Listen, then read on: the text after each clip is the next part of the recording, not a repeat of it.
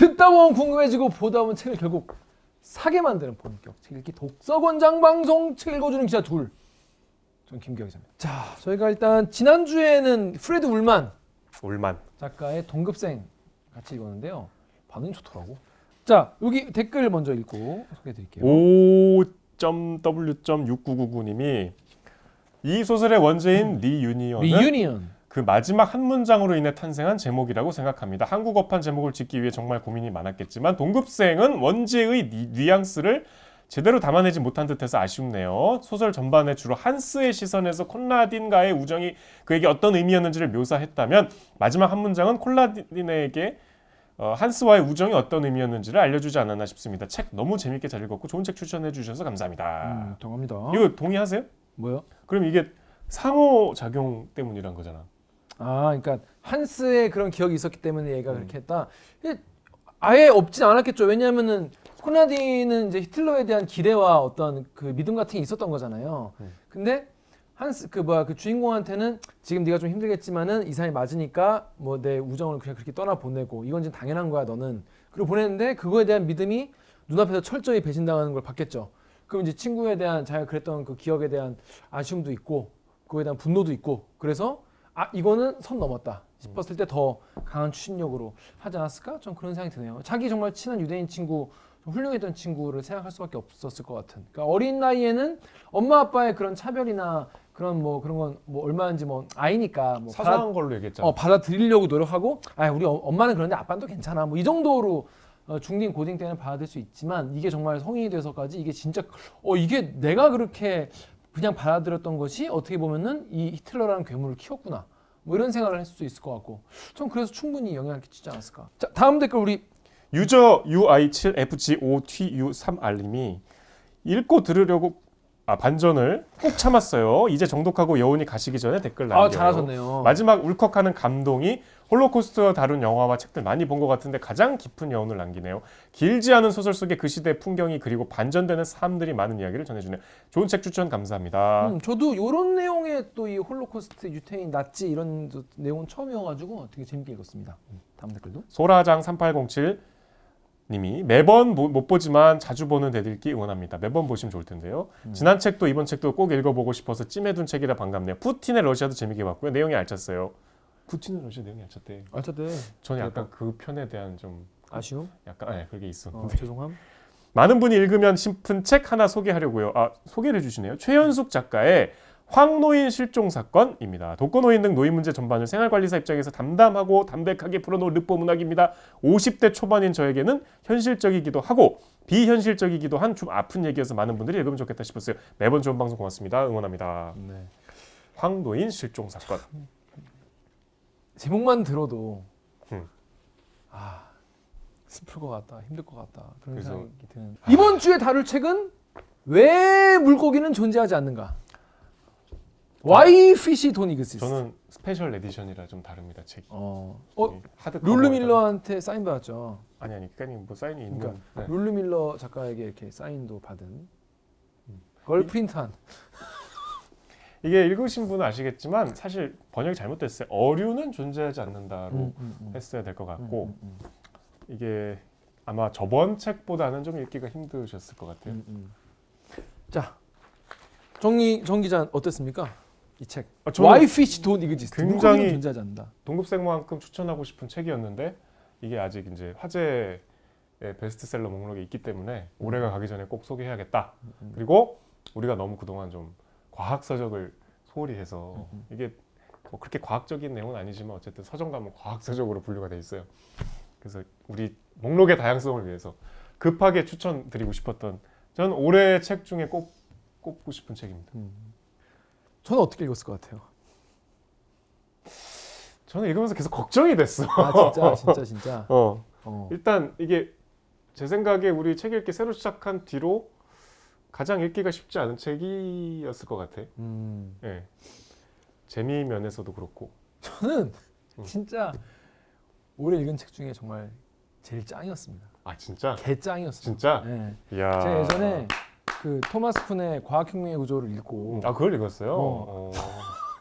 코스모스도 읽었나 혹시? 대단한 것처럼 코스모스는 무거워서 안 읽었습니다. 그렇죠. 읽기 쉽지 않죠. 근데 그때 읽고 과학 과 인문학과 세계관과 철학이 약간 섞여 있는 내용이라서 너무 너무 훌륭하다라고 생각을 해서 여러 번 읽었었거든요. 토마스 콘 같은 경우에는 그때의 어떤 충격보다 더 어, 반전과 더. 지, 적인 자극을 준 너무 너무 저는 야, 완전 제 취향 책 어 저는 너무 너무 좋았어요. 뿌듯하네요. 아 너무 너무 좋아 요 여러분.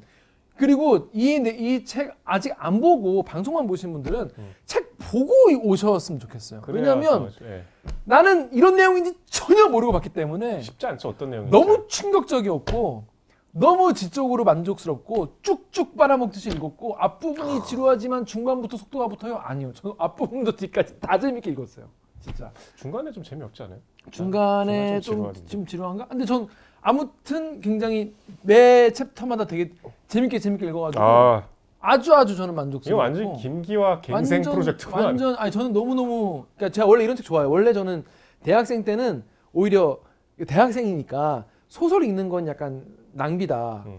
왜 소설 읽냐? 사회과학 서적 그리고 이제 뭐, 뭐 자연과학 서적을 위해서 지식을 머리에 넣는 게 어, 중요하지 뭐하러 뭐 소설 같은 걸 읽나 에세이 같은 거 뭐하러 읽나 약간 그런 약간 허세 있잖아요. 약간 음. 지적 허세. 그런 게 있어가지고 그때 막 열심히 읽- 읽었었던 기억이 나는데 그 이후로 오히려 요즘에는 이제 이런 책들이 오히려 약간 머리 아프고 내가 지금 그렇죠.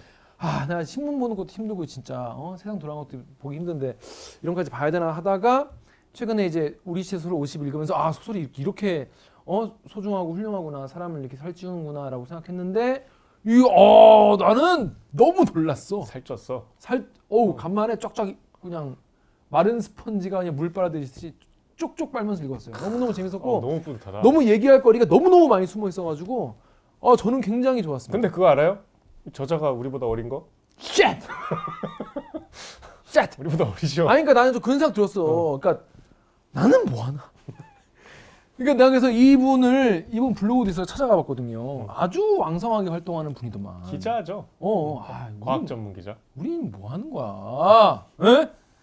야, 진짜 이 너무 너무 훌륭한 내용의 책이라 저는 아주 반해버렸어. 아, 뭐 이미 너무 뿌듯하네요. 아 너무 그리고 아 이 한 인간 안에 양면이 있- 양면 세 면까지 있을 수 있고 우리가 맞다고 생각하는 것이 어떻게 잔인성으로 가- 같은 인간인데 바뀔 수 있고 또 그것이 어떻게 또 좋은 결과로도 나올 수 있고 이거 이 몇 번 엎드락 뒤치하는데 너무 너무 재밌고 일단 메시지가 너무 좋죠. 메시지 너무 좋고 아 저는 여러분 정말 일독을 꽤 강하게 권합니다. 아, 감탄 좀 그만해요. 아 진짜 real로다가 아직 안 읽고 이 방송을 보시고 계시다 서점으로 달려가십시오 달려가서 이 책 없는 서점이 없어 그리 금방 읽어보니까 재밌어 앞으로 김 기자랑 소개팅 예정된 분들 위험한데. 아이 이, 그리고 심지어 마지막 음. 마지막 그것도 아주 아주 어? 이 사회에 끼친 영향도 아주 훌륭한 정말 보석 같은 책이었어요 다행이네요. 이런 이 책이 세계적인 베스트셀러가 돼서. 네, 너무 다행이에요. 왜냐하면 두 가지 이유인 게 안 됐으면 내가 안 읽었을 거 아니야. 야, 근데 이렇게 이렇게 훌륭한 내용이 있을 수 있나? 여러모로. 다행이네요, 진짜. 자, 근데 어떤 내용인지 나는 절대 이 책을 안 읽을 것 같다라는 분도 계시지 않겠습니까? 어, 그런 분이 있을 수 있으니까 어떤 내용인지 우리 정윤욱 기자가 네. 1분 만에 어떤 내용인지 가능합니까? 네. 네, 1분 요약으로 어떤 내용인지 한번 들어보겠습니다. 준비되셨나요? 네. 준비 시작. 데이비드 스타 조던이라는 사람이 있어요. 19세기 말 미국 사람인데 분류학자, 어류학자고 스탠퍼드 대학 아시죠? 초대 총장이에요. 그만큼 지성인인데 주인공이 인생이 힘들어 되게. 그때 이 데이비드 스타 조던한테 용, 좀 희망을 얻으려고 이 사람 전기를 막 찾아봐요. 이 사람이 왜냐면 어류학자니까 막 어류 표본들을 수집하는데 전 인류의 우리가 알고 있는 물고기 5분의 1을 이 사람이 찾았대요. 그 표본을 지진이 나서 한꺼번에 다 잃어버려. 근데 꿋꿋하게 다시 처음부터 시작해. 도대체 이 용기는 뭔가 닮고 싶다 해서 주인공이 그 사람을 연구하는데 반전이 있어. 이 사람이 훌륭한 사람만이 아니었던 거야. 그 스탠포드 대학교의 설립자의 암살 의혹에 연루돼 있고 심지어 우생학을 열렬히 지지했던 충격적인 사실이 밝혀져요. 그리고 심지어 이 책을 읽는 그 시대에 좀 지금보다 좀 전에 어류는 존재하지 않는다는 과학적 결론까지 나와서 이 스타 조던의 삶이 통째로 부정당해요. 까지밖에 안 했는데 끝나버렸네. 그렇죠.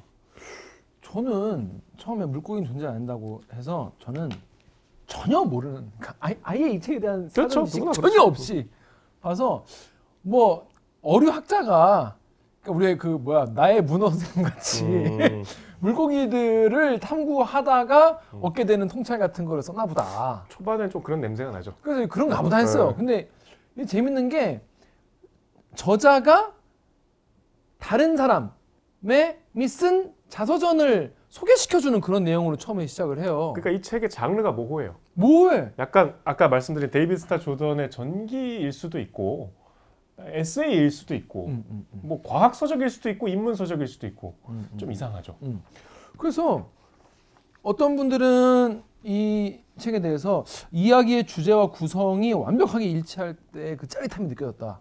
어, 저도 그런 생각이 들었는데 어떤 분은 야, 난 읽으면서 충격, 반전, 빠밤 이런 거는 전혀 못 느끼고 그냥 물 흐르다 아, 물 흐르듯이 아 그렇구나 그렇구나 이렇게 읽어서 그렇게 감을 못 느꼈어. 왜 이렇게 난리지? 공감을 못해서 난 아쉬웠어. 이런 분도 계셨다고 합니다. 어, 이 엄청 충격적인 반전이 있는데. 음, 반전과 반전은 반전 못 너무 너무 놀랐는데 일단 설명을 한번 쭉 얘기를 한번 해보죠. 정력 기자 재밌게 읽- 읽은 거 맞죠?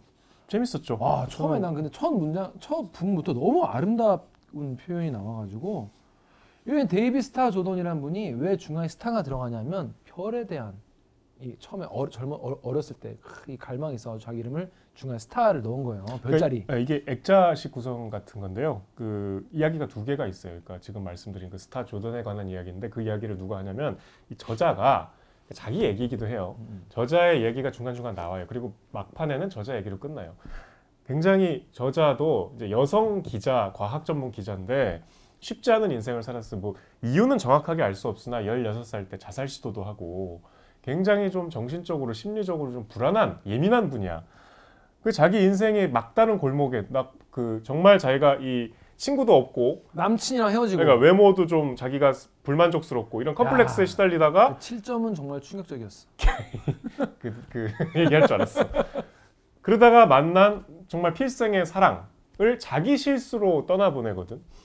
그건 진짜 내 인생에 나는 이제 어떻게 살아야 되나 할 때 이 데이비드 스타 조던의 삶을 연구하면서 위안을 얻어요. 아까 말씀드린 그 데이비드 스타 조던의 집요함, 절망에서도 희망을 잃지 않는 그 대담함과 용기, 그거를 좀 어떻게든 배우고 싶어서 우리가 살면서 그럴 때 있잖아. 훌륭한 사람의 전기를 읽으면서 좀 내가 돌파구를 찾고 싶을 때. 음. 그래서 데이비드 스타 조던 얘기를 막 쫙 해요. 자기가 이제 연구한 얘기를. 음. 그래서 이제 데이비 스타 조던이라는 사람이 전 누군지 전혀 몰랐지. 누- 모르죠 한국 사람들은. 한국 사람 아무 몰랐지. 근데 여기 보면은 그 이런 얘기가 있어요.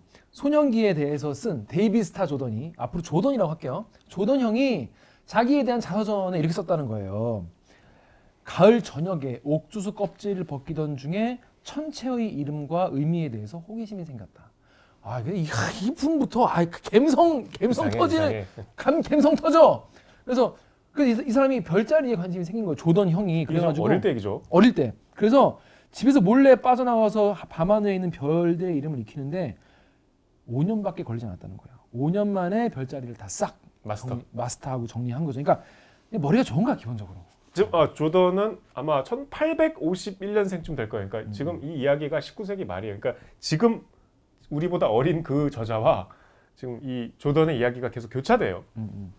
그래가지고 근데 이 조던이라는 사람 은 어떤 사람이냐면은 뭔가를 수집하는 수집하고 그걸 분류하고 거기서 계통을 매기고 질서를 찾고 음. 이게 사실 분류학 같은 거잖아요. 훌륭하기죠. 어, 이런 거에 굉장히 이제 관심이 있는 분류학자, 생태 나중에는 생태인데 생태 분류학자가 돼요 나중에. 그래서 막 우리 왜 그 등산 가면 그런 사람 있잖아 이렇게 뭐 등산할 때 막 어 이 나무는 이름이 뭐고 우리 다 모르는데 그 문재인 전 문재인 대통령이 그- 그- 그랬어요. 예. 그 산책 가면 계속 꽃. 이 나무. 꽃이 이름이 뭐고 몇 년 살고 막 그런 사람이 때문에 음. 그 저도 고등학교 대학교 때 그런 형이 있었거든요. 형이 어, 친한 형이 이제 이제 그, 그 학교 학교에 이제 캠퍼스 거닐면은 기와야 이거는 무슨 나무야 뭐 어, 언제까지 살지 그 지금 무슨 상태고 나중에 무슨 꽃이 몇, 몇 달에 필 거야 그러면 여자애들이 그거 들으면 막 어, 오빠 너 멋있어 막이그 그때 먹혔어 그런 게 그래 그때 먹혔다고. 그때 먹혔어 그 96학번 형인데 그 식물 이름 많이 하는 걸로 신내 이걸, 나는데. 이걸 털어가지고 그 96이면 신내도 먹힐 시대지 음. 여자애들이 어, 오빠 너무 멋있다 그 형 키 크고 잘생겼거든요 잘생겨서 그런 거지. 아, 잘생겼는데 잘생긴 오빠가 이제 막 식물 이름, 꽃 이름 막 다 하니까 크, 분위기 있는 거야. 근데 근데 왜, 왜 이걸 왜지? 이 아이가 그랬다. 이, 이 조던 형도 그런 사람이었던 거예요. 그래서 식물 이름을 다 알고 그 식물의 어떤 개통, 계보 이런 걸 쓰는데 굉장히 관심이 그러니까 많았죠. 별로 시작해서 이제 식물로 옮겨가고 좀 더 크면 이제 그게 어류로 옮겨가는 거죠. 음, 그렇죠. 그래서 어떤 사람들이 근데 여기서 약간 그 뭐랄까 복선 같은 게 나와요. 뭐냐면 어, 어떤 여느 강박과 마찬가지로 수집 습관이 신나는 일에서 파멸적인 일로 바뀌는 어떤 지점이 존재할 수도 있다 이런 얘기가 있습니다. 그러니까 너무 이런 거에 어, 막 너무 집착하면은 사람이 이상해질 수 있다 이런 얘기를 초반에 하긴 해요. 근데 데이비드 조던은 기본적으로 머리가 좋은 사람이야. 고등학교 때 친구 없었다는 얘기가 있죠. 고등학교 때 왕따 당하고 그랬는데 왕따가 아니라 본인이 그냥 친구 없었는데 그냥 아무렇지도 않게 코넬 대학을 가요. 그냥 뭐 그냥 코넬 그냥 넘어가는 거야. 코넬 대학교는 가기 굉장히 어려운 대학이거든요. 근데 그때는 쉬었나? 아무튼 그랬는데 그리고 40대에 하버드 대학 교수가 돼요. 그러니까 인디애나 아니에요? 여기 하 어 그러네. 음, 인디애나 때 총장이 되지. 음, 어, 그래서 하버드 대학 교수가 돼요. 근데 웃긴 게 어, 근데 기본적으로 학자로서의 그 호기심이 엄청나. 이때는 하버드가 지금 같지 않나 보다. 어.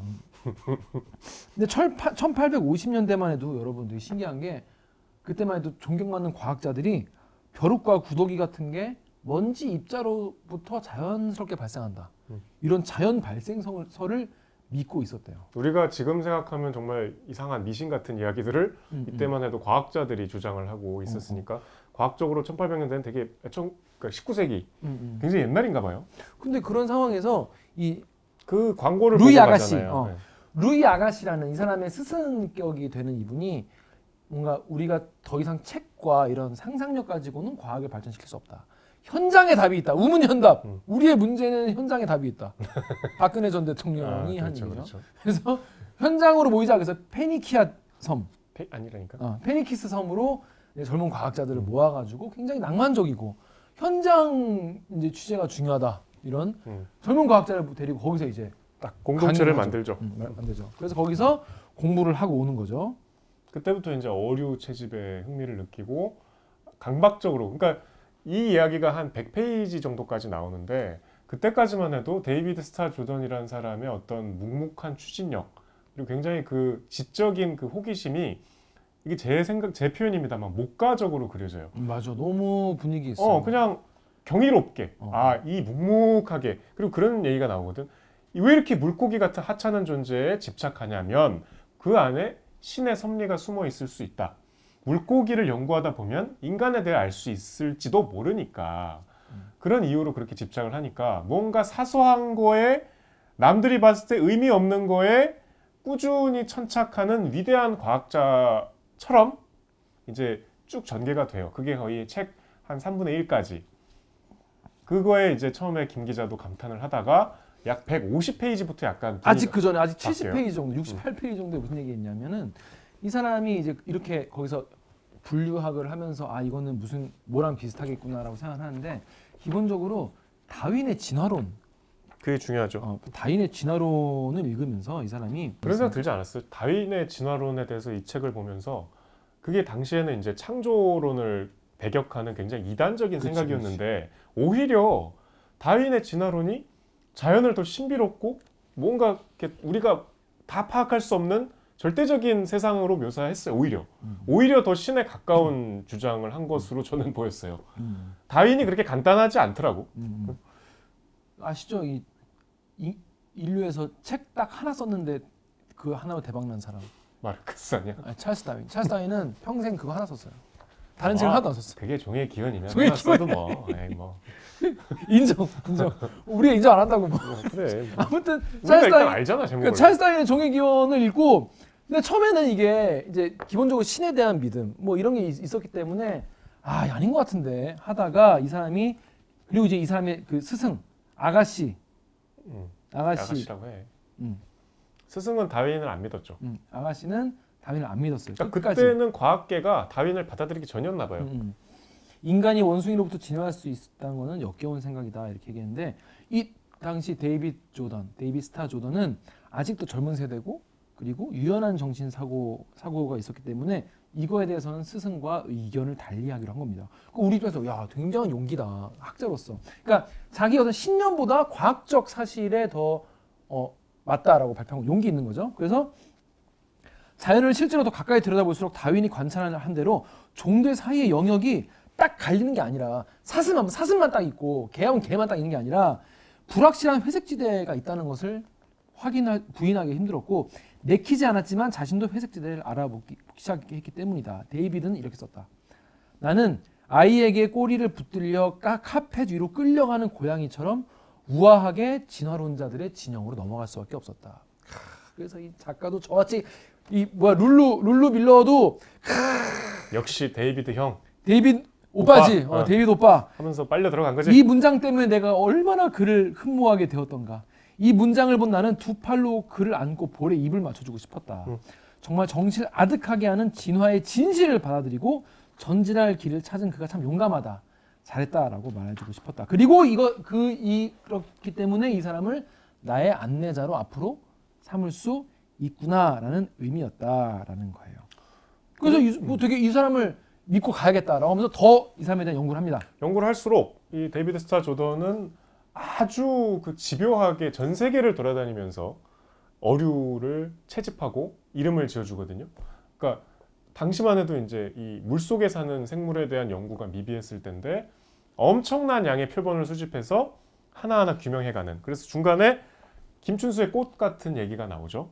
철학에는 어떤 것들이 이름을 얻기 전까지는 존재하지 않는다고 보는 사상이 있는데 뭐 예를 들면 뭐 추상적인 거 여기 나오는 정의, 향수, 사랑, 죄 이름을 붙여야 아 그런 게 있구나. 그러니까 이제 우리가 개념 뭐 언어론에서 많이 얘기하는 건데 그렇죠. 그 일을 조던이 하고 있었던 거예요. 아주 막 묵묵하고 꾸준하게. 왜냐하면 이 세상에 바다가 얼마나 넓어요. 그리고 그 바다 속에 살고 있는 그 모든 생물을 채집하겠다는 발상 자체가 얼마나 무모해요. 그런데도 굴하지 않고 계속 세계를 돌아다니면서 얼마나 힘들겠어. 막 한국도 많이 왔대. 여기 보면 일본, 한국, 뭐 저기 남미, 아프리카 돌아다니면서 물고기들을 세- 채집하는 이 사람의 삶을 굉장히 경이롭게 묘사하죠. 그렇죠. 저는 이 말에 좀 동의하는 바가 있는 게 제가 옛날에 여자친구한테 굉장히 괴롭힘을 당한 적이 있거든요. 음, 근데 그 당시에는 가스라이팅이라는 단어가 없었어요.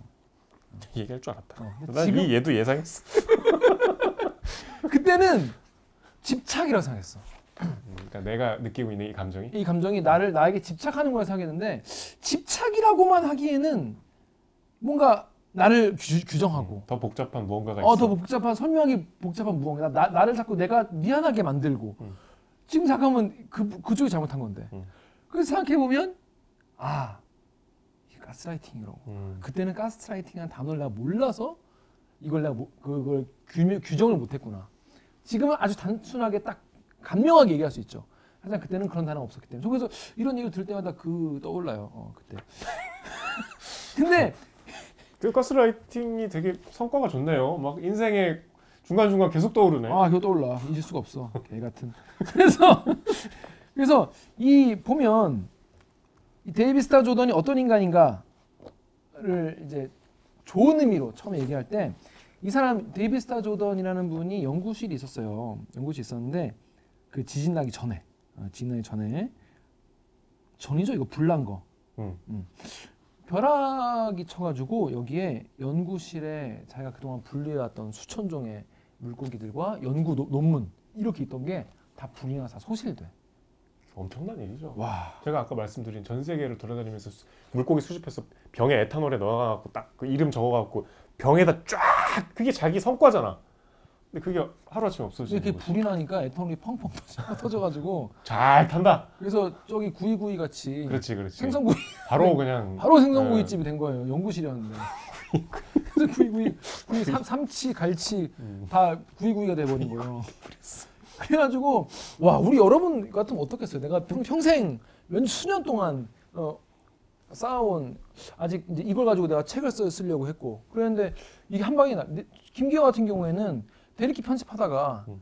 뻥나. 그럼 그 멘탈로 하루 몸져 누워. 그리고 커뮤니티에는 내가 못 써. 오진주한테 음. 알아 누우면서 오 작가님 이거 나- 날라가시오. 이거 공지 좀 올려주십사. 난 지금 난 난 못 써. 난 못 쓴다 이제. 음. 이러고 이제 하루 이틀 멘탈을 붙잡고 다시 이제 편집을 자 갑시다 이러면서 다시 하는데 근데 이제 그게 대들기 1편부터 다 없어진 거 아니야? 그치 이 사람 같은 경우에는. 음. 근데 이 사람은 여러분한테 어떻겠어요? 진짜 허탈하잖아요. 허탈이라는 단어밖에 없. 팔이 아니면 때려치고 싶지. 야 치고 싶지. 와 근데 이 사람은 어떤 사람이냐면 그는 얼마나 많은 시간을 내가 허비했는가 하는 생각을 붙잡고 있지 않았어. 자신이 하려는 일, 그러니까 혼돈이 지배하는 세계에서 질서를 만들려는 일이 거의 불가능해 보인다. 그러니까 물고기들의 이름을 붙이고 이거에 분류를 나누고 이게 혼돈에서 내가 질서를 찾는 일인데 이게 불가능하다고 생각하지 않았단 말이야. 어떻게 했냐? 그는 이 시련 전체에서 얻은 교훈은 딱 하나다. 그게 뭐냐? 당장 출판하라는 거구나. 이렇게 생각을 한 거야, 이 사람은. 더- 아, 더 세게 밀어붙이라는 계시구나. 계시를 참 긍정적으로. 와, 진짜 정말 대단한 사람이다. 어? 정말 이 압도적 긍정, 긍정의 방패라는 말- 말을 나중에 쓰는데 그런 식의 사고 방식의 소유자였던 거예요. 그런 사람들이 많이 있- 뭐몇 있죠. 저는 이 책에서 제일 웃겼던 장면 중에 이, 이 데이비드 스타 조던이 이제 뭐 하버드 교수도 되고 인디애나 대 총장도 되고 저명한 학자였어요. 근데 이제 갑자기 웬 노 부부가 자기를 찾아오지. 그래갖고 어, 우리가 작은 시골에다가 조그만 학교를 만들 건데 거기에 대표가 돼주지 않으련? 그래서 고민을 해. 너무 조건도 좋고 그 동네도 좋고 아 내가 마음대로 연구도 할 수 있을 것 같고 이 사람들 돈도 많아. 근데 이 사람들이 자기가 보기엔 별로야. 공화당 의원과 부인인데 그 부인이 특히 지적으로 되게 이 사람이 혐오하는 그 초자연적인 막 무당- 점 보고 영, 무당 어, 무당 영매 이거 어, 이거 이거 이거 깃털로 있잖아요. 이거 이거 눈 감고 이거 하는 거. 어, 어, 어. 뭐 귀신하고 대화하는 거. 뭐 아우 유치한 사람이야. 근데 천, 천, 천. 그거보다 더 어. 수준이 낮은. 근데 뭐 워낙 조건이 좋으니까 아 할게요. 그래서 그 학교에 그냥 대표가 되는데 그 학교가 그 사람 이름이 남편 이름이 남편의 이름이 성이 스탠포드. 성이 스탠포드. 그래서 처음에는 모르고 보다가 어 이름이 무슨 스탠포드야? 똑같네. 우리가 아는 학교랑 똑같네. 근데 지역이 거긴 거야. 그래서 어 팔로 알토. 뭐. 팔, 팔로알토 스탠포드. 그 그게 우리가 아는 의대 의대 의대 스신교 의대 스신교였더니 그 스탠포드. 그 스탠포드. 야, 그러니까 갑자기 그 앞까지는 음. 그냥 아이. 분류학자 뭐 이- 유명하지도 않은 사람이 듣보 듣보잡. 그러니까 난 내가 몰랐으니까. 열심히 하는 건 알겠는데. 그러니까 이렇게 열심히 한 사람도 있. 그러니까 그런 열심히 한 사람을 발굴한 얘기구나. 음, 우리는 모르는 그런 되게 훌륭한 분류학자 있었다는 얘기구나 싶었는데 음. 초대 총장으로 그 뭐 시골 구석 구석에 뭐 팔로알토에 뭐 스- 스탠포드라는 사람이 만든 학 스탠포드? 약간 좀 거기서부터 그래서 스케일이 확 커짐? 그래서 그때부터 약간 자세를 고쳐 앉으면서 좀 그랬죠. 나도 그, 그랬어. 그 스탠포드요? 어. 이렇게 사대주의자거든요. 기본적으로 미국에서는 이순신보다 더 유명한 사람이었던 거야. 이, 이 미국인들은 순신 리 잘 어. 모르죠. 일본에는 유명해도 그러니까 이게 이제 그때부터 약간 국면이 바뀌는 그쵸. 거예요, 동서가. 그 국면이 또 자주 바뀌어. 그래갖고 이 양반이 이제 아까 얘기한 그 페니키스 섬에서 알게 된 그리고 계속 공부를 하면서 이제 제자들도 생길 거 아니에요?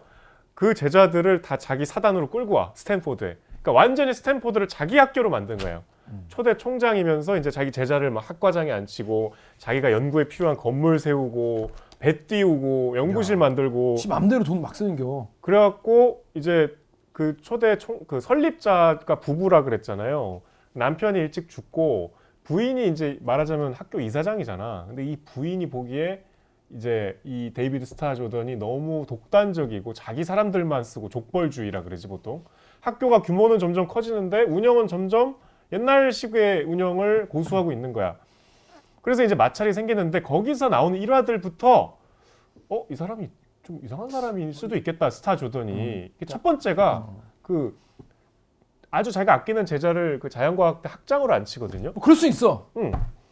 근데 그 학장이 이제 결혼한 지 오래된 사람인데 학교에서 바람을 피죠. 음. 그래서 그거를 도서관 사서가 보고 스타 조던한테 와서 자기가 이런 걸 목격했으니 그러니까 무슨 그 적나라한 장면을 들켰나 봐. 어머. 그 도서관에서 어머. 사서가 그 도서관에서- 도서관에서 왜 그래? 그 총장한테 아 이런 부도덕한 일이 있습니다. 저 사람을 해임시키십시오 그랬더니 자기 제자를 고발한 거잖아. 해임시키는 게 아니라 그 고발한 그 사서한테 너 만약에 이 사실을 발설하면 동성애자라고 폭로하겠다.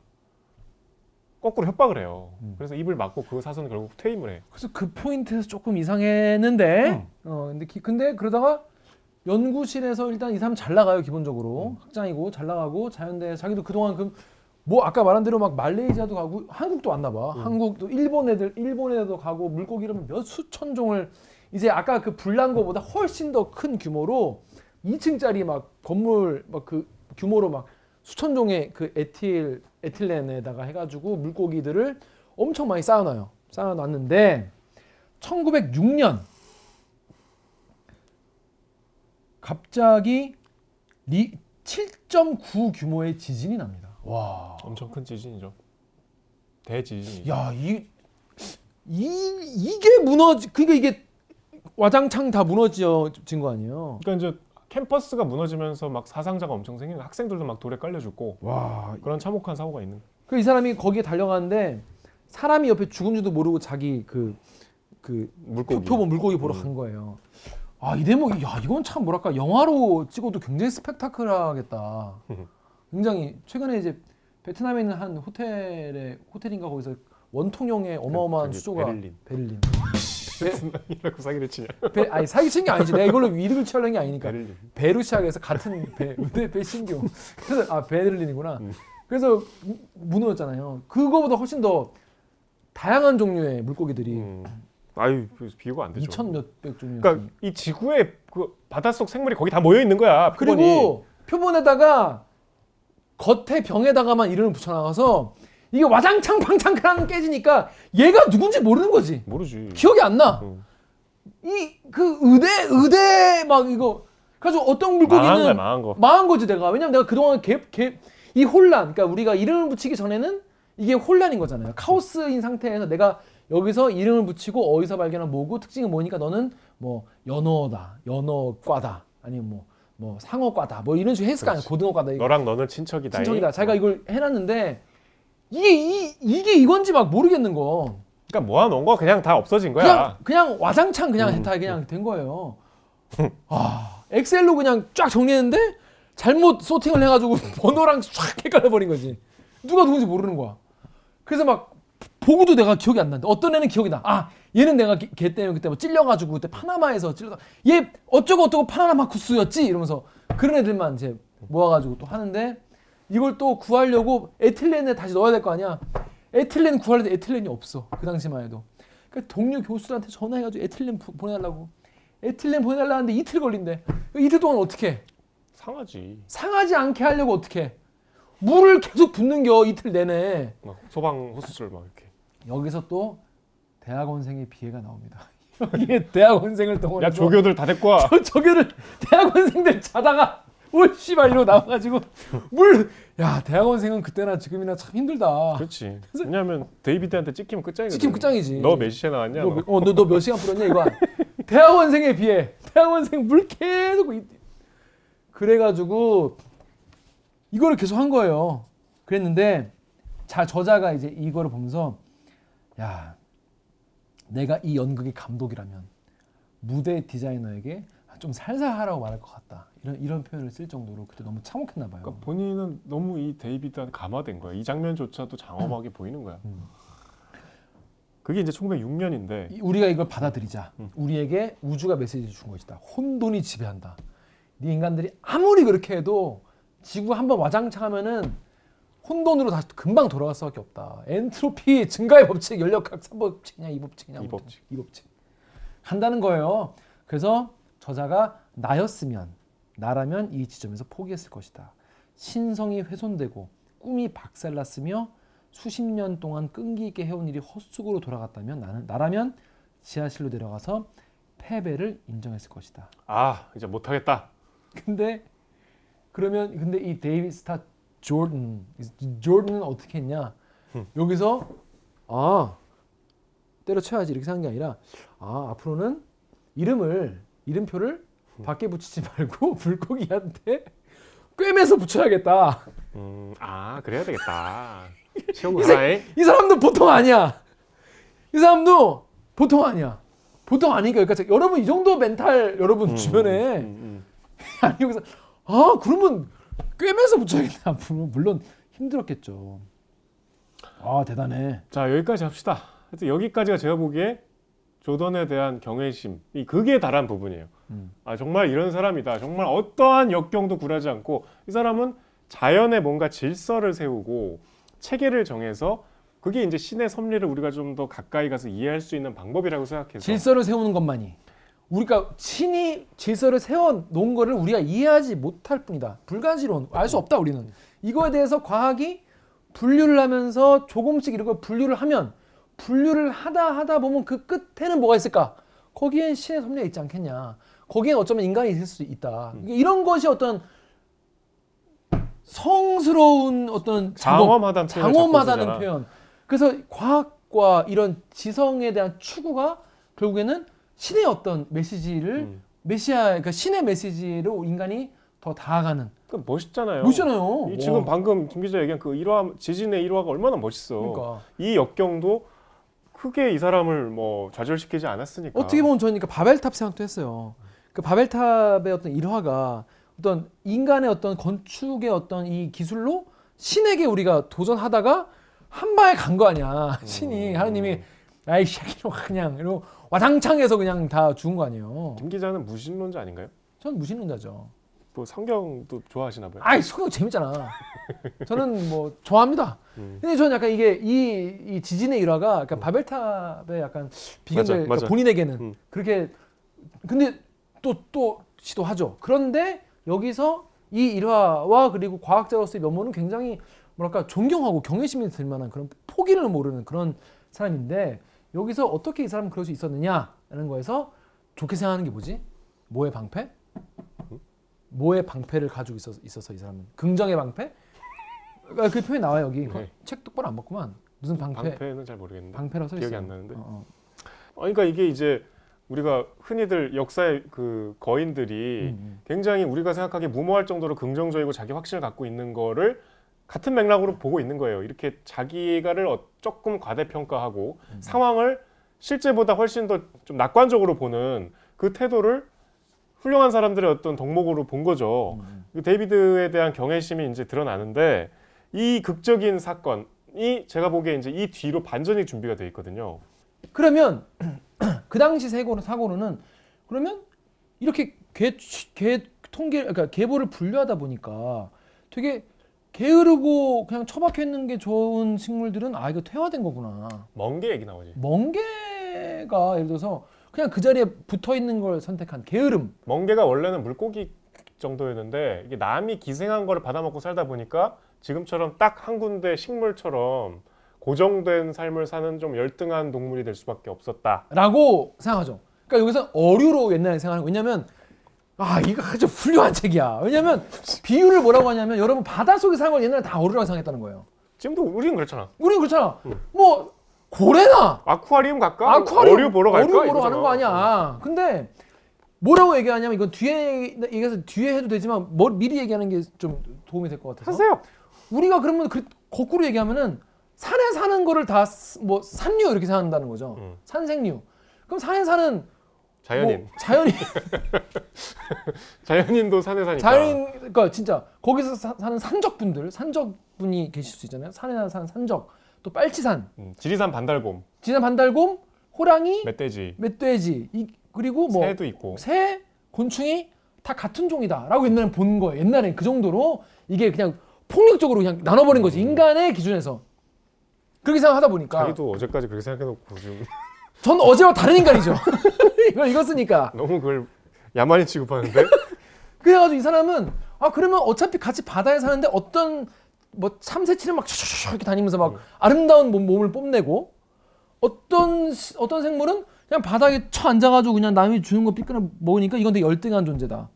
자 그러면 그렇게 따지면 이게 물고기나 개처럼 그러니까 멍게와 따개비 같이 한, 차, 한 자리에 고착돼 살아가는 존재는 퇴화된 거고 지능이 떨어진다라고 생각한 거예요. 그렇게 생각할 수 있잖아요. 그, 그 당시 음, 사고로는. 음, 그래서 뭐라고 생각했냐면 그러면 장기적으로 한 생물에게 도움을 주면 그냥 힘 어- 이렇게 도움 도움 없이는 살아가지 못하는 것들에게 멍게와 따개비 같이 살게 할 수 있게 해주면 그럼 그 결과 신체적으로나 인지적으로나 쇠퇴하게 되는 게 아닐까? 아 이게 논리적으로 맞죠? 그러면 이걸 가지고 이게 동물 세계의 극빈자 상태를 그대로 유지시키면은 계속 그런 애들만 나오는 게 아닐까? 멍게 새끼는 멍게가 나올 거 아니에요. 그렇잖아요. 자, 점점 불안하죠. 점점 불안해. 그러면 그럼 이제 아오스타라는 곳이 있는데 여기가 장애인들을 모아서 이제 사는 그런 동네였어요. 장애인도 있고 뭔가 이제 사회에서 아주 극빈층에 해당되는 분도 있고 정말 사회적 약자들을 모아놓은 곳이죠. 음, 이거 굉장히 충격적인 부분이기 때문에 한번 읽어드릴게요. 그러면 그 극빈자들과 게으른 이- 이때 그래서 게으르기 때문에 그렇게 가난해졌다고. 그러니까 인간계의 멍게. 인간계의 멍게. 그치. 아, 이분 생각이야. 그치. 아 우리가 어, 게 어, 어. 인간계의 멍게들이 모여 사는 곳이 그런 수용소라고 생각했어요, 여러분. 자기가 돈 벌 능력도 없고 지식도 없고 음. 남이 자선만 기다리고 있는 이 게으른 종족들. 그래서 그 종족들이 새로운 인간 종으로 그 사람들이 퇴화되고 있고 그 사람들의 자식은 더 그렇게 살아갈 것이다라고 논리적으로 과학적으로 그때 그 생각한 거예요. 그래서 책을 쓰기 시작해요. 책을 뭐가 쓰냐면 자선 그리고 호의 지금은 치면 복지라고 할 수도 있겠죠. 사회 복지 같은 것이 부적합자 적합하지 않은 부적합자의 생존을 초래한다.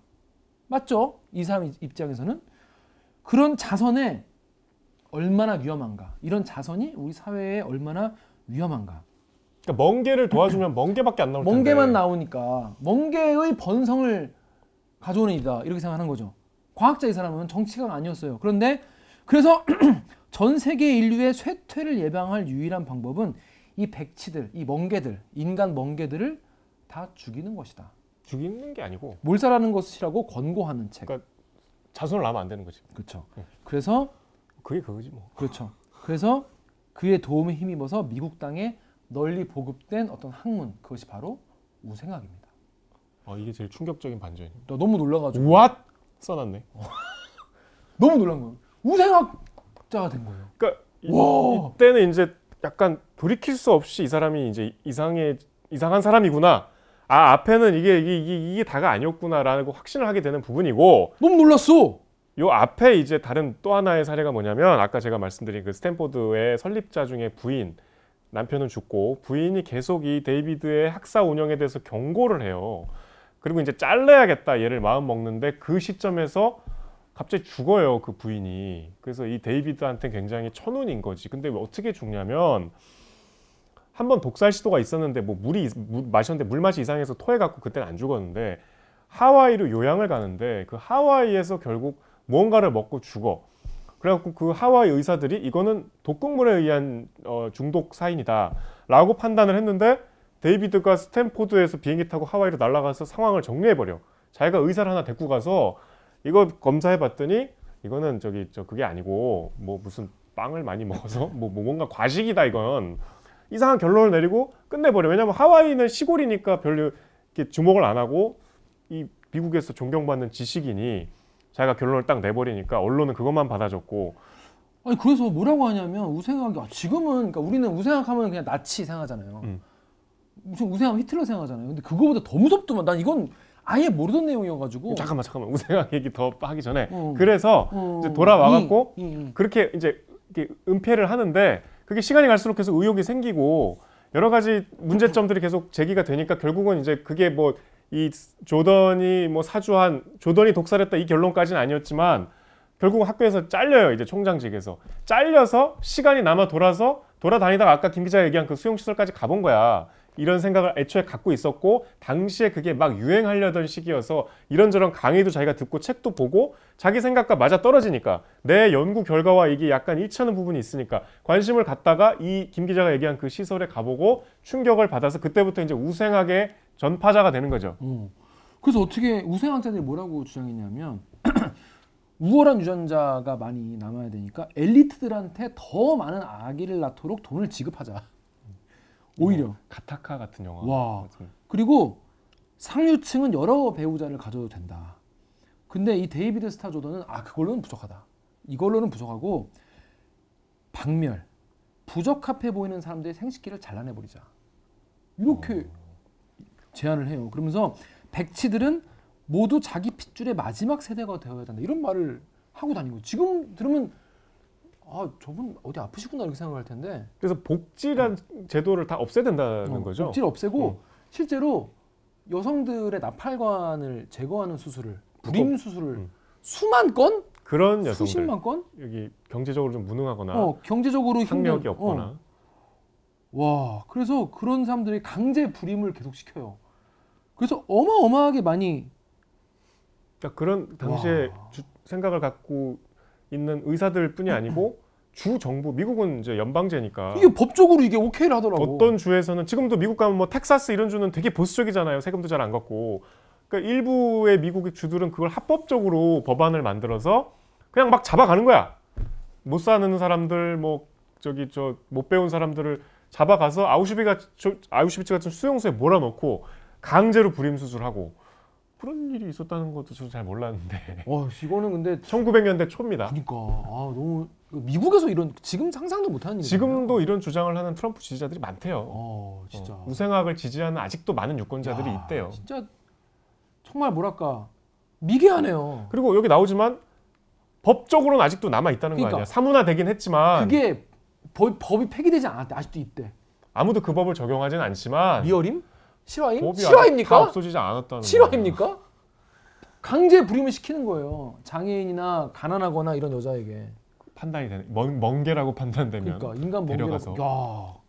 엄, 어마어마하게 많이. 그래서 이거 근데, 근데 이 포인트 이 책, 책이 되게 재밌는 게 계속 그럴싸한 이야기를 계속 그 반대 논리를 반박을 계속 하는 게 있는데 이 책에서 뭐라고 하냐면 뭐그 전에도 있었던 논쟁이긴 한데 그러니까 본인이 그러니까 진화론자잖아요. 그리고 찰스 다윈의 종의 기원을 제대로 읽었다고 있는 거잖아. 근데 이 사람의 주장 우생학은 찰스 다윈의 종의 기원으로 반박될 수 있다는 거예요. 뭐라고 하냐? 찰스 다윈의 종의 기원에 따르면 동질성은 사형 선고와 같다. 그러니까 한 종에서 같은 그 종족끼리만 계속 번식을 하면은 오히려 퇴화된다는 거예요. 핵심은 변이다, 변이. 어. 자연에 뭐랄까 적응을 하려면은 다양한 변이가 나오면서 그 중에서 살아남는 그런 인자들이 얼마나 건강하고 강력한지 그런 변이가 다른 개체 간의 이종 교배가 얼마나 큰 활력과 변식력을 심어주는지. 그러니까 쉽게 말해서 네가 종의 기원을 똑바로 읽었으면 그딴 소리 못한다. 이거 아니겠습니까? 당신의 유전자 포트폴리오를 다양화하는 게 중요하다. 상황이 바뀌면 어떤 특징에는 이런 유전자가 더 잘 살아남을 수 있는데 하나만 추구하는 그런 유전자야말로 오히려 인류의 쇠- 쇠퇴를 가져온다. 종의 기원 똑바로 읽었냐 말이야. 똑바로 읽고 지금 그런 얘기 하냐. 그러니까 자기가 찬양했던 그 조던의 지적인 일생을 조던 스스로 그러니까. 번복하는 오류를 정말 끔찍한 오류를 지금 생각하면 이건 히틀러 나오기 40년 전이에요. 히틀러한테 무기를 쥐어준 거죠. 지적 무기를 쥐어준 거죠. 이런 거를 자기가 막 흠모하면서 정신없이 읽었던 그 사람이 한 짓이라는 거야. 야. 이 독서가 이때부터 되게 충격적인 국면으로 가요. 어. 아까 그러니까 앞서서 제가 그 살인 사건 그 결국은 여러 정황상 이 사람이 독사를 한 걸로 나오거든요. 음. 아직 뭐 확정은 안 됐지만 법적으로 이미 뭐 100년 전 일이니까. 근데 그거보다 사실 이게 더 충격적이죠. 음. 그 뒤에 이제 우생학으로 막 점철된 그의 말년이 이제는 회복할 수 없는 지경이 돼버리잖아 인생이. 죽을 때까지 이거에 대해서 자신의 주장을 굽히지 않았다고 합니다. 이분은. 자 그래서 이 그 이 룰루 밀러 누님이 보, 보다가 아, 누님 아니지 우리보다 어- 어리다고? 음, 어려 어려. 아니, 룰루 똑똑하니까 밀, 눈이- 밀러 누나, 그 나하고 똑똑한 누나. 음. 아니 씨발 이게 말이 되나? 그거 자기도 충격을 받은 거예요. 그래서 이게 쭉 이 사람이 왜 이랬을까? 제가 아까 방패 얘기한 게 낙천성의 방패. 여기 나오고 음. 책 똑바로 안 읽었는데. 예, 예, 예. 그래서 뭐냐면 이 사람은 낙천적이기 때문에 자기 주장이 옳다라고 하면 그냥 밀어붙이는. 그래서 남의 말에 별로 이렇게 굴하지 않는. 그게 낙천적이랑 무슨 상관이지?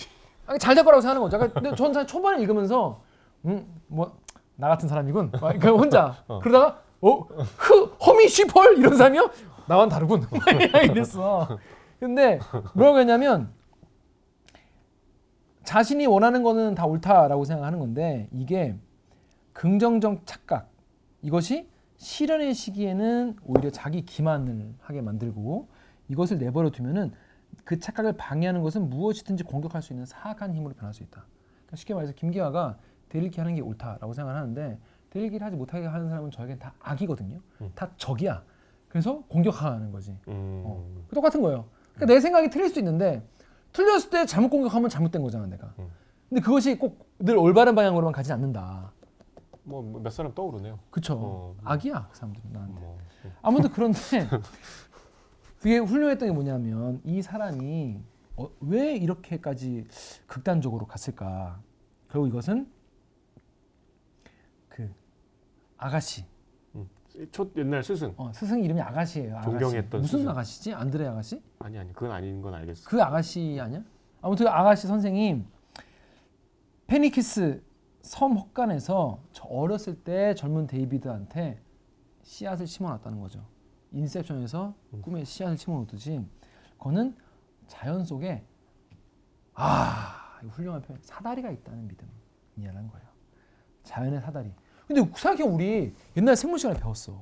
박테리아가 제일 하등한 미생물. 아무튼 그게 제일 하등하고 점점 이 피라미드가 있어 피라미드. 그 제일 위에 인간 있잖아. 여러분 기억나시죠? 생물 시간 배웠어.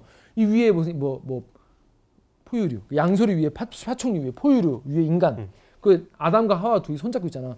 이게 아 이게 아니라는 거야. 근데 이 데이비드의 인생 자체가 사실 그걸 규명하는 인생이었거든. 아까 김 기자 얘기한 대로 지진에도 굴하지 않는 의지는 결국은 이 피라미드 사다리를 좀 더 구체적으로 극명하게 드러내려는 노력의 일환이었던 건데 그게 이제 정말 극적으로 드러난 게 우생학에 대한 이 옹호. 그러니까 이거 자연을 위 아래 계층을 나눠서 사람까지 이렇게 본 거죠. 누가 더 우월하고 누가 더 열등한가를 가지 그런 시각으로 본 것부터가 잘못됐다 이 말이요. 지구를 그렇게 본 걸 넘어서서 사람까지 사다리를 본 거야. 그쵸. 그게 왜냐하면 이 사고 방식이 인간 안에까지 오니까 멍게이 같은 인간, 음. 박테리아 같은 인간 이런 거는 없어져야 된다. 아우 진짜 말만 들어도 끔찍하다. 근데 그게 되게 지적으로 완전 무결하다고 그 당시 생각했다는 게 난 너무 그럴싸하기 때문에 더 무서워요. 그리고 지금도 그렇게 생각하는 사람들 있잖아요. 지금 우리 사회도 있어요. 없지 않죠. 그래서 박테리아에서 시작해서 인간까지 이른 객관적으로 더 나은 방향으로 향하는 신성한 계층 구조가 있다. 그런데 지금 이, 작, 이 작가가 봤을 때, 자, 우리보다 까마귀는 기억력이 더 좋고, 침팬지는 우리보다 패턴 능력 인식도 훌륭하고, 개미는 더 착하고, 주혈흡충은 일부 일처제를 더 많이 하고, 이 인간의 지구상에 있는 모든 생물을 실제로 검토해 볼 때, 인간의 꼭, 그러니까 이걸 꼭대기로 두려면 하나의 indicator가 있어야 될 거 아니에요. 하나의 indicator, 하나의 어떤 지표에서 단 하나의 계층 구조를 인간에게 올려놓으려면은 우리는 상당히 학, 학술적으로 힘든 곡예를 해야 된다는 거예요. 어, 조금 설득력이 떨어지더라. 음. 어, 무슨 말인지 알게. 알겠는데 사실 인간이 지구를 지배하고 있죠.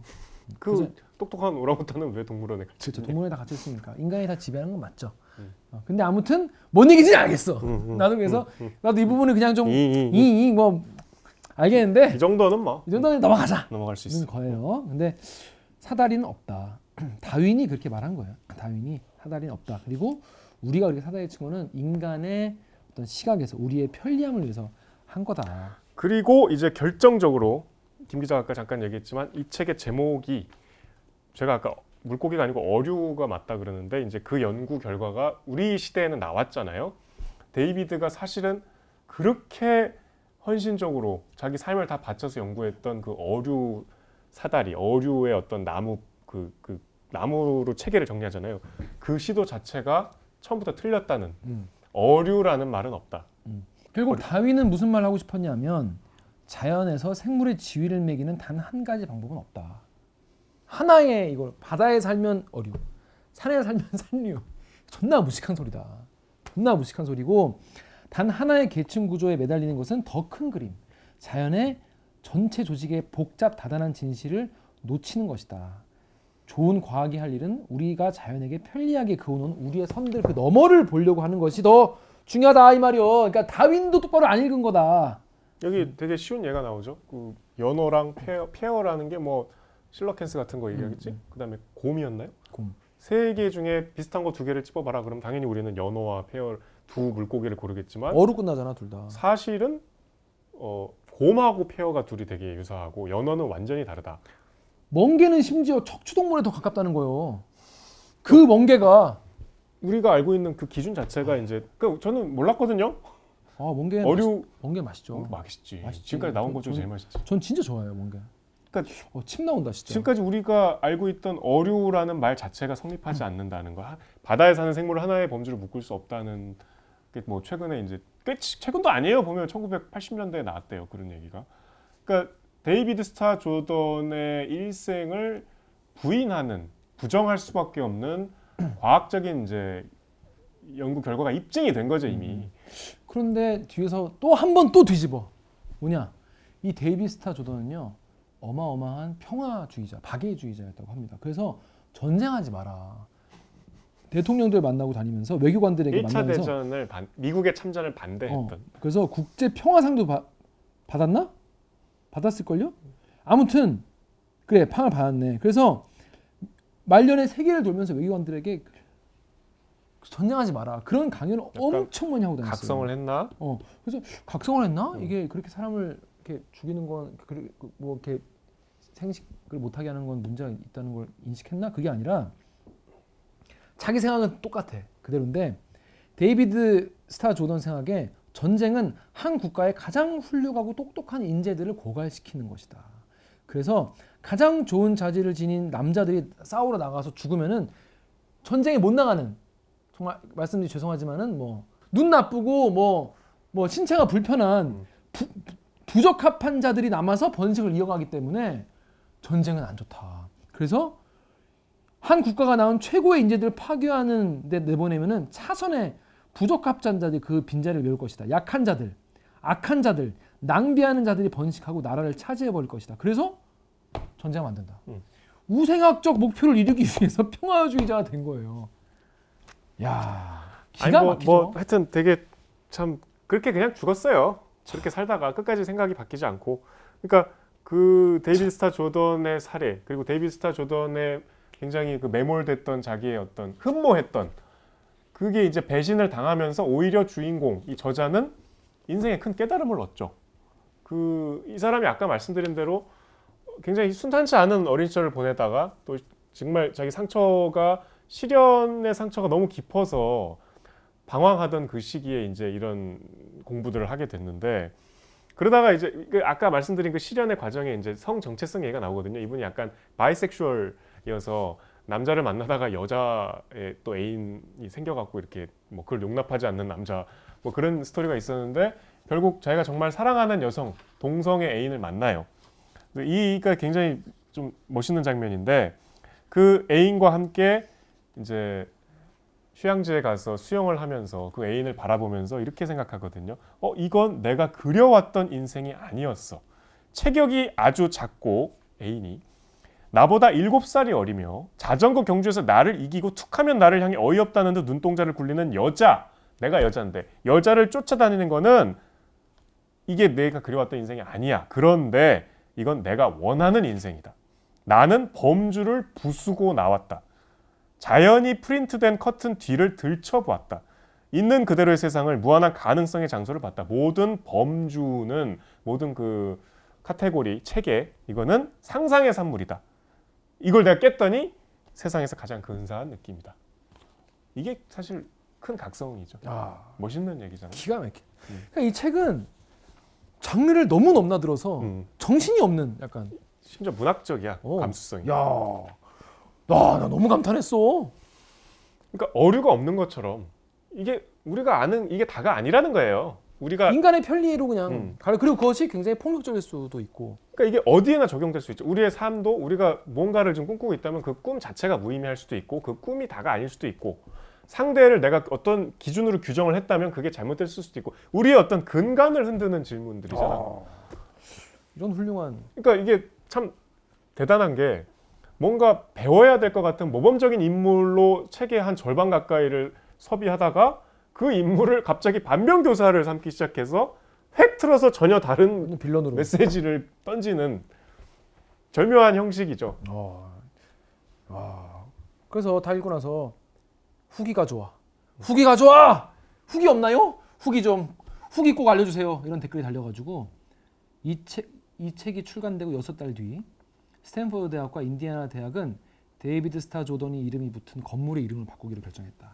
두 학교 모두 학생들과 임직원, 교직원, 졸업생들이 편지와 기사, 온 오프라인 시위로 항의한 결과 내려진 결정이다. 아 사이다 후기까지. 제가 찾아보니까 그 스탠포드의 조던 홀이라고 있대. 음, 조던 홀. 어, 유명한데 원래 조던 홀. 그 되게 큰 엄청, 음. 어, 도서관 같은 데인가 봐. 그다 그러니까 진짜 유명한 분이었더라고. 진짜 우리야 몰랐지 뭐. 그러니까 뭐 와, 되게 씨, 기가 막힌 책이었습니다, 여러분. 여러분 이 책을 다 읽고 보신 분은 어떠실지 모르겠고 또 안 읽고 들으신 분 놀라셨을 수도 있을 것 같아요. 아, 그 이루, 또 표지가 또 너무 이쁘잖아. 표지가 너무 이제 책이 재밌을 것 같다가 어. 읽으면서 어잉 이게 뭐지? 어잉? 어잉 이게 뭐지? 되게 책이 이쁘니까 뭔가 좀 아름답고 그냥 아기자기한 이야기일 줄 알았는데 전혀 그렇지 않죠. 전 이거만큼 다양성에 대해서 설득력 있게 쓴 책은 못 본 것 같아요. 하여튼 우리 세상에 있는 모든 기준을 한번 의심해 보자 이런 용감한 얘기, 음. 정말 대담한 이야기를 어, 설득력 있게. 그리고 자기 작가의 어떤 삶도 되게 음. 솔직하게 많이 써 있고 해서 막 장르를 너무 넘나들고 저는 아주 아주 제가 지금까지 얘기한 걸로 해서 제가 잘 읽은 거 맞죠? 아 뭐 너무 훌륭한 독자인 것 같아서 어. 뭐 되게- 너무 너무 놀랐습니다, 진짜. 근데 김 기자 얘기 듣고 이제 진짜 박진감 넘치게 재밌겠구나라고 생각하실 수도 있는데 그렇진 않아요. 제가 좀 약을 잘 팔아서 네, 제가 이게 막 앉은 자리에서 이거 이게 아니라 중간 중간은 좀 힘든 부분도 있고 지루한 부분도 있고 독 그러니까 이 책을 하나 딱 읽으면 굉장히 큰 여행을 이렇게 지나간 느낌이 들어요. 막큰 산을 내려온 느낌. 근데 신기하게 놀랍게도 저는 한 순간도 지루하지 않았던 것 같아요. 진짜 그런 순간 없었어요. 저는 다 재밌었어요. 이, 아, 이 어. 아버지 얘기도 재밌고 그랬을 수도 있죠. 이 안에 그 뭐야 그 아, 버지와 아치, 아버지와 치악산 좀 그런 음. 느낌도 좀, 좀 있고 아주 훌륭한. 그러니까 아버지의 어떤 처- 삶의 철학도 틀린 거죠. 음, 음, 그렇지. 어? 아버지는 의미는 계속 없다. 아버지도 과학자인데 아버지 약간 시니컬한 과학자예요. 과학자인데 어, 시니컬해. 우리는 다 무의미해. 우리는 우주에서 보면 티끌 같은 존재야. 아무것도 아니야 우리는. 뭐 그런 어. 그 입에 달고 사는 분이야. 어, 어, 어. 근데 그것조차 틀렸다는 결론에 이르러요. 그러니까 인생엔 장엄함이라는 것이 어, 있다.